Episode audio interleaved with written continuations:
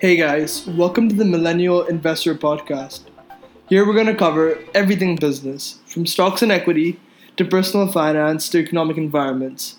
While we try to look at topics from the lens of the younger generation, this podcast can be used for anyone trying to grow their wealth and have a sustainable source of additional income.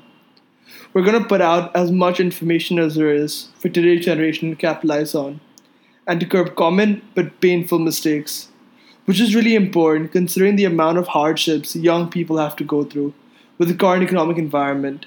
In fact, millennials and Gen Z are financially poorer than the previous three generations.